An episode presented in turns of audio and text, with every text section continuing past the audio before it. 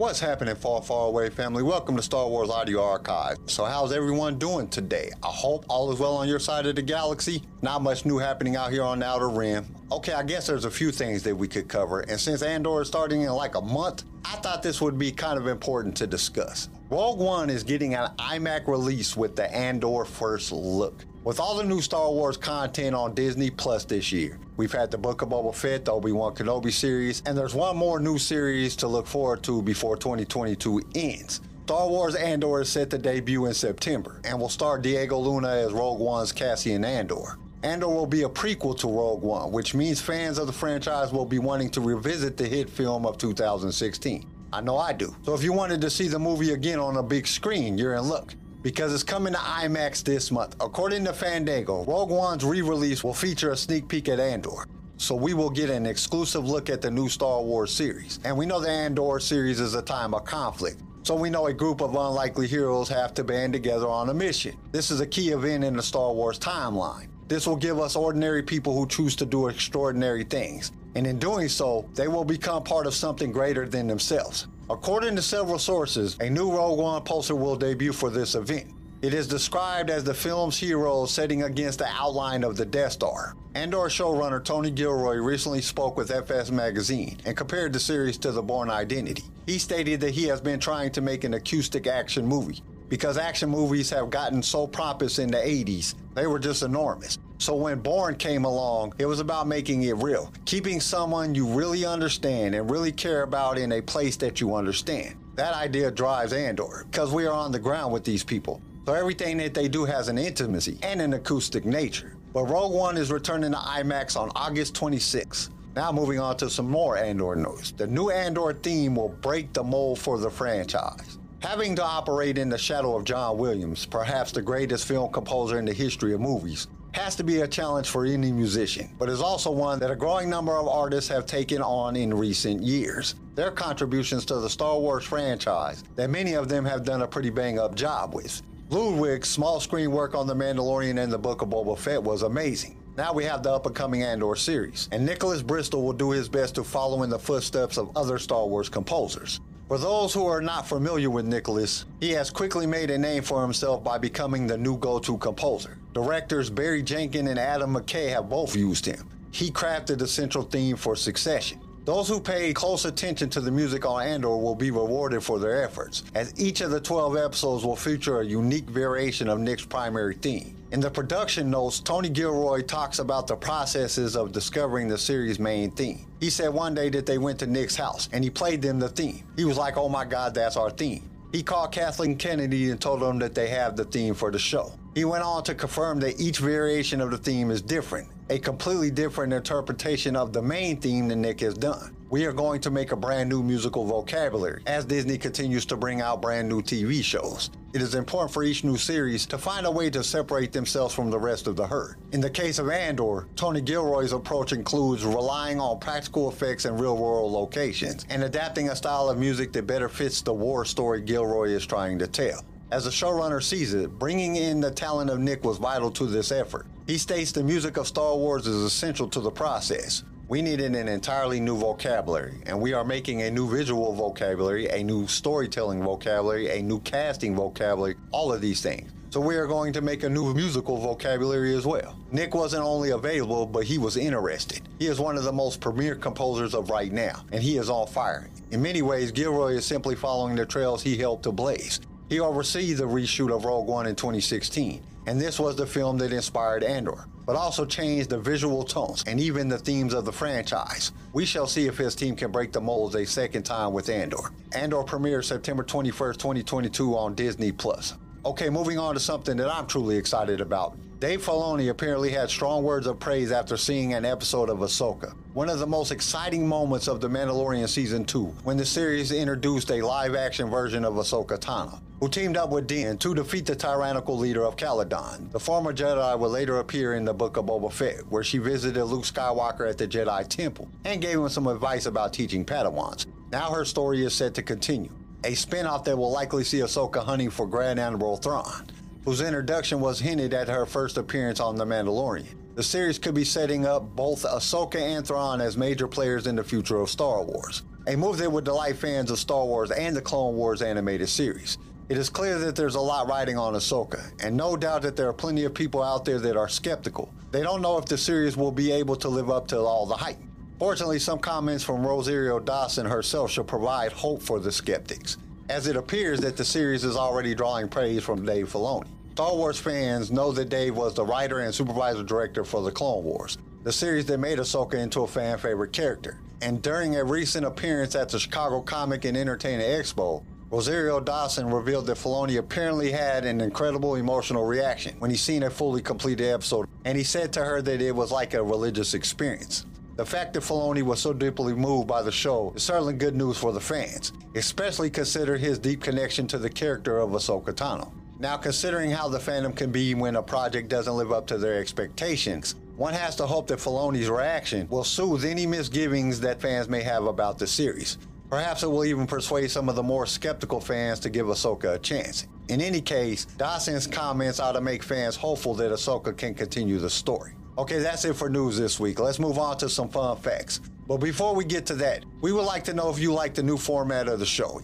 Email us at sway.audio at gmail.com and tell us what you think. We are always trying to improve, so we like to get that information from you. Okay, what do we have for fun facts this week? C3PO and R2D2 may have been the best of buddies on screen, but off screen, the actors who played the droids allegedly despise one another. According to Hollywood.com, Kenny Baker, the actor who portrayed R2D2, said, Anthony Daniels is rude. He keeps himself to himself. He never wanted to have a drink with any of us.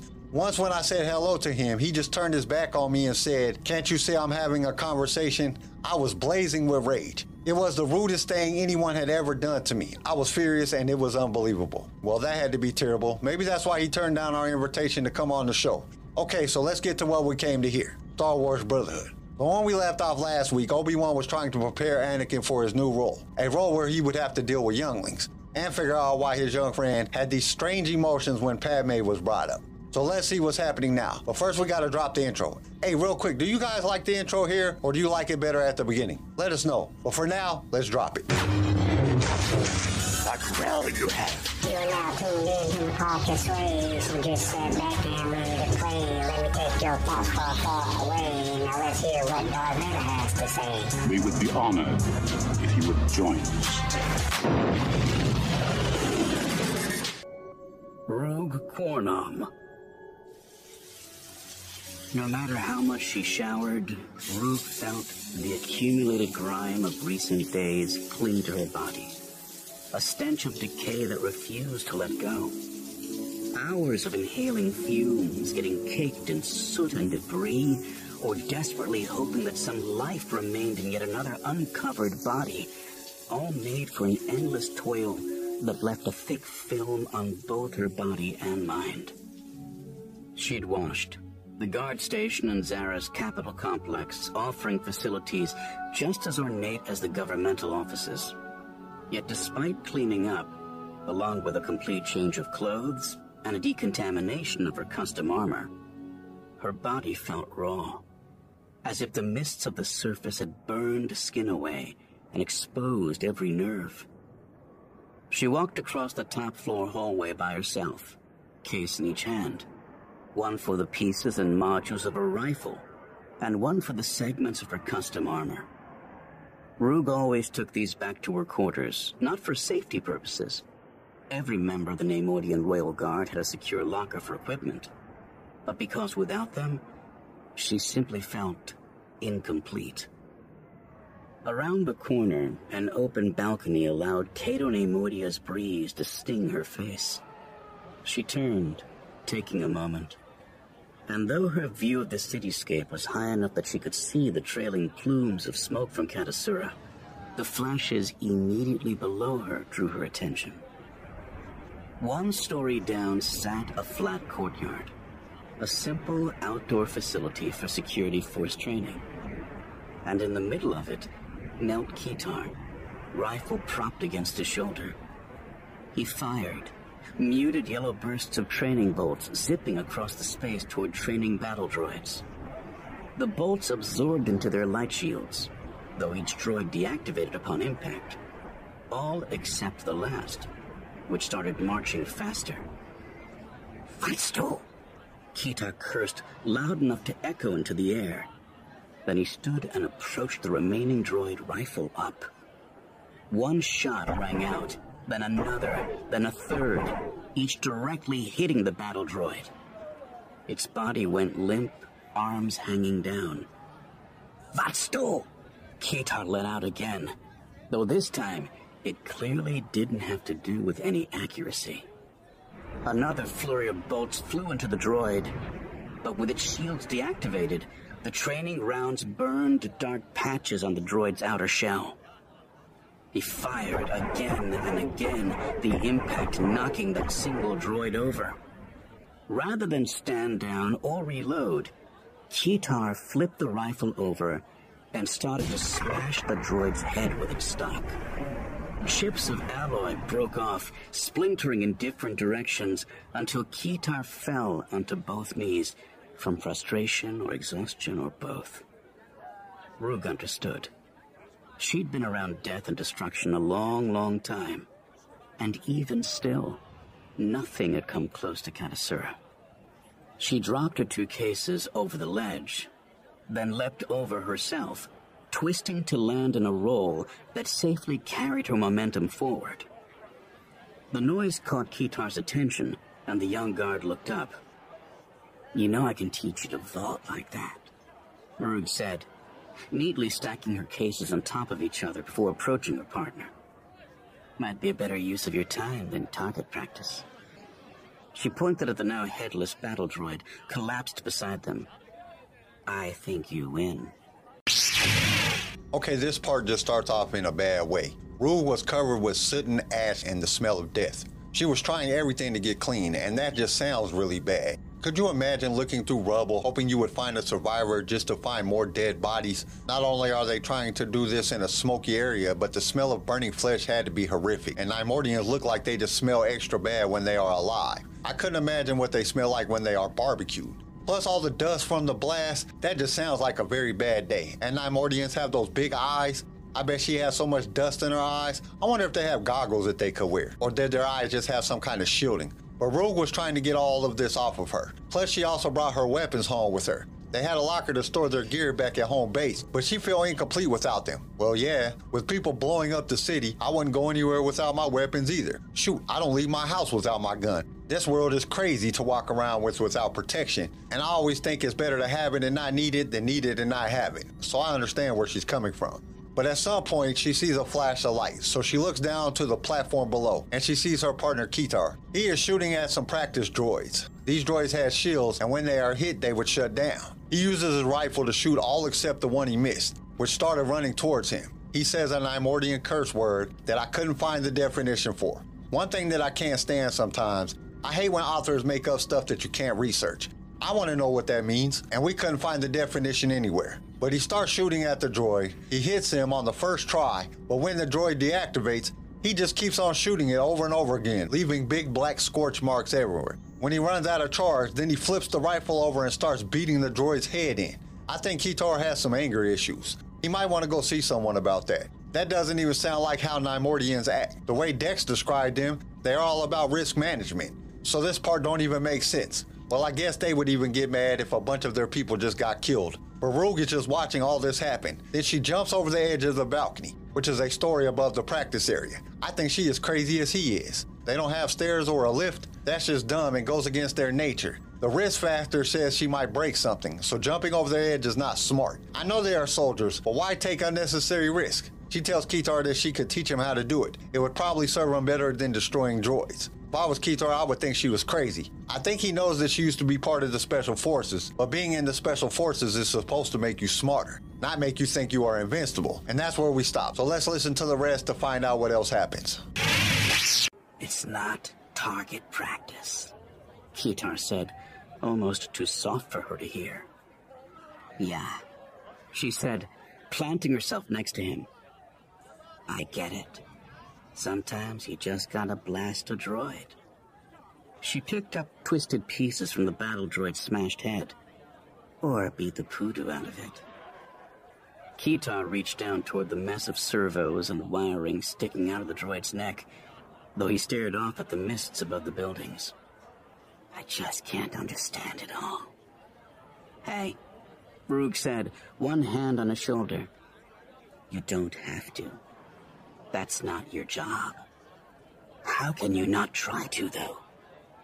The rifle fell to the textured training surface, and long green fingers pressed against his closed eyes. How can anyone justify this? Those questions demanded answers. Questions without sense, answers without logic, questions with no answers. They came for everyone who engaged with war for the first time. Even for someone who'd felt her own compassion broken apart and rebuilt so many times, Katasura made Ruug interrogate what little faith she had left. Except right now, she couldn't let Kitar see her own fragility. Our job is to help people. You did that today. Ruug squeezed his shoulder, yet Kitar remained motionless, face in hands. She debated going into soldier mode. On your feet. Treat your weapon with respect. But a catastrophe of this size meant not every single person in the capital, on the planet, perhaps even in the sector, processed it differently. Rube chose the only thing they could do at a time like this. Cato Neimoidia is counting on us, she said in a quiet but steady voice. Though it took several seconds, that sentiment seemed to worm its way in. At least enough for Kitar to meet her face to face again. Emotions intensifying the color and cracked pupil lines of his eyes. Ruug stood, then held a single hand out, and while she waited, she listened to the sounds of other people walking around the government complex, of speeders flying to and from landing platforms, of the planet's intense winds swirling around them and when he was ready, Kitar took her hand. Ruug pulled just enough to boost him up, and though the young man stood taller than she, he seemed as tiny as a newly born Neimoidian in grub form. You should get some rest, Ruug said. We have a lot to do tomorrow. People to help. Yeah, Kitar said, face pulled downward. He bent over and picked up the fallen rifle then slung the strap back over his shoulder. I mean it. Get some rest. Kita grunted an affirmative, though by the time Ruug got to her equipment cases, the training droids had powered back up again. Halfway out, she turned to see him returning to an attack posture. The stock of his rifle against his shoulder, while bolts launched just off target. She considered telling him that he should adjust the stock a few centimeters lower for better stability but chose not to. Instead, she left him to burn off his frustrations, as she considered her own. Armor in one hand, and rifle in the other. Okay, Kitar is having a hard time. Ruug is trying to cheer him up, but it sounds like she doesn't know how. She's 100% all soldier, and compassion might not be her strong suit. She is trying her best, but at the same time, she doesn't want to sound like a pansy. So she tells Kitab that his job is to help people, and that is exactly what they are doing. But I guess most of us can relate. We have all lost people to some horrific manner. It wasn't from some kind of bombing or war or just getting killed. It was from COVID or some other kind of disease. That's one of those things about life. The one thing that we can't escape. Death comes for us all. But is trying to get him to see the positive in what they are doing. And at the same time, trying not to be too harsh. She wants to be like, get up, soldier, quit acting like a baby. We got a job to do. But she did know that this wasn't the time for that. So she told him to go get some rest. He grunted yes, so she went to pick up her things. And then she realized he was back at it again. He was about to yell at him and tell him to go get some rest again, but she decided to let him burn off his frustrations. She is better than me. If I would have gave him a direct order to go get some rest and he did the opposite of what I said, I would have drop kicked him in the back. No, I'm just playing. You have to let people deal with things on their own because everyone deals with things differently. It is only when you see that they're not getting better that you might want to step in and help. But overall, this wasn't a bad part. It was more emotional than action, but we did get some droid bashing. Okay, so let's get to the quote from this week. And this week's quote comes to us from Ray Goforth. He said that there are two type of people that will tell you you cannot make a difference in this world. Those who are afraid to try and those who are afraid you will succeed. The reason I picked this quote was it reminded me of my own experiences. I had a lot of people, people that I thought cared for me, my close friends and family, tell me that I could not make it, that I needed to get a nine to five, work and take care of my family, and that's how life was lived. find you a trade, and do it for the rest of your life. And for some people, that's all they want out of life. But I wanted more than that. It was never about the money for me. It was about making a difference, changing the world for better. The avenue I chose was entertainment. I wanted to make people laugh and smile. So I had to start at the bottom and work my way up. But for a long time, I hated those who doubted me. Those people who said they cared, then told me that I couldn't do it. I didn't talk to them for years, even some of my own family. Then, me being me, someone who is always trying to better himself, was reading inspirational quotes, and I ran across this quote. It made me realize that it wasn't all their fault. A lot of this has to do with fear. Some people will just try to hold you back because they're afraid that you will leave them behind. And some people do it because they don't want to try themselves. They don't have the courage, so they will try to hold you back. I won't lie to you and say it doesn't hurt, and I can't say that I handled it the best, cutting someone off just because of their fears, but I will say that I did what I thought was best for me. I didn't want to be around negativity, and I knew that I was meant for more. So I separated myself from those people. And sometimes that is what you will have to do. It will be hard, but it will be worth it when you look back on your life and you are happy with what you have achieved. One of those things that most successful people will say is to gain success, you will have to sacrifice a lot. A lot of time, a lot of sleep, and sometimes the people that are holding you back. Because anyone that doesn't support your dreams doesn't have your best interests at heart. Life is about achieving your goals. That's what makes it worth living. When you overcome an obstacle and you can see the beauty on the other side, that sense of accomplishment, knowing that you are one step closer to your dream. In those moments, the last thing you want is someone standing over your shoulder being negative, telling you that you didn't do anything, saying that you will fail. Like I said, fear makes people say and do really bad things. So sometimes you will have to leave them behind. But don't waste any of your energy hating them for something that most don't even realize they are doing. Use that energy to push forward in pursuit of achieving your goals. I really hope this helps someone out in the galaxy. Okay, one last thing before we end the show. I want to remind everyone to get them emails into us. Let us know what you think of the show. Do you like the new format? Maybe how we could improve. Remember, those emails sign you up for the giveaways. Almost every episode, I ask a question because we truly want to know your opinion. And if you don't want to email us every time a new giveaway is starting up, you can always become a supporter of the show. And then you are automatically entered into all the giveaways. There is a link in the description. Okay, I think that's it for this episode. Join us next week for some more Brotherhood. We hope to see you there. Thank you for listening to Star Wars Audio Archives. Join us next time for more Star Wars adventures. If you would like to listen to other episodes of the show, you can follow us on your favorite podcast directory. If you enjoyed the show, we would greatly appreciate a five star review. Once again, thank you for listening, and may the Force be with you.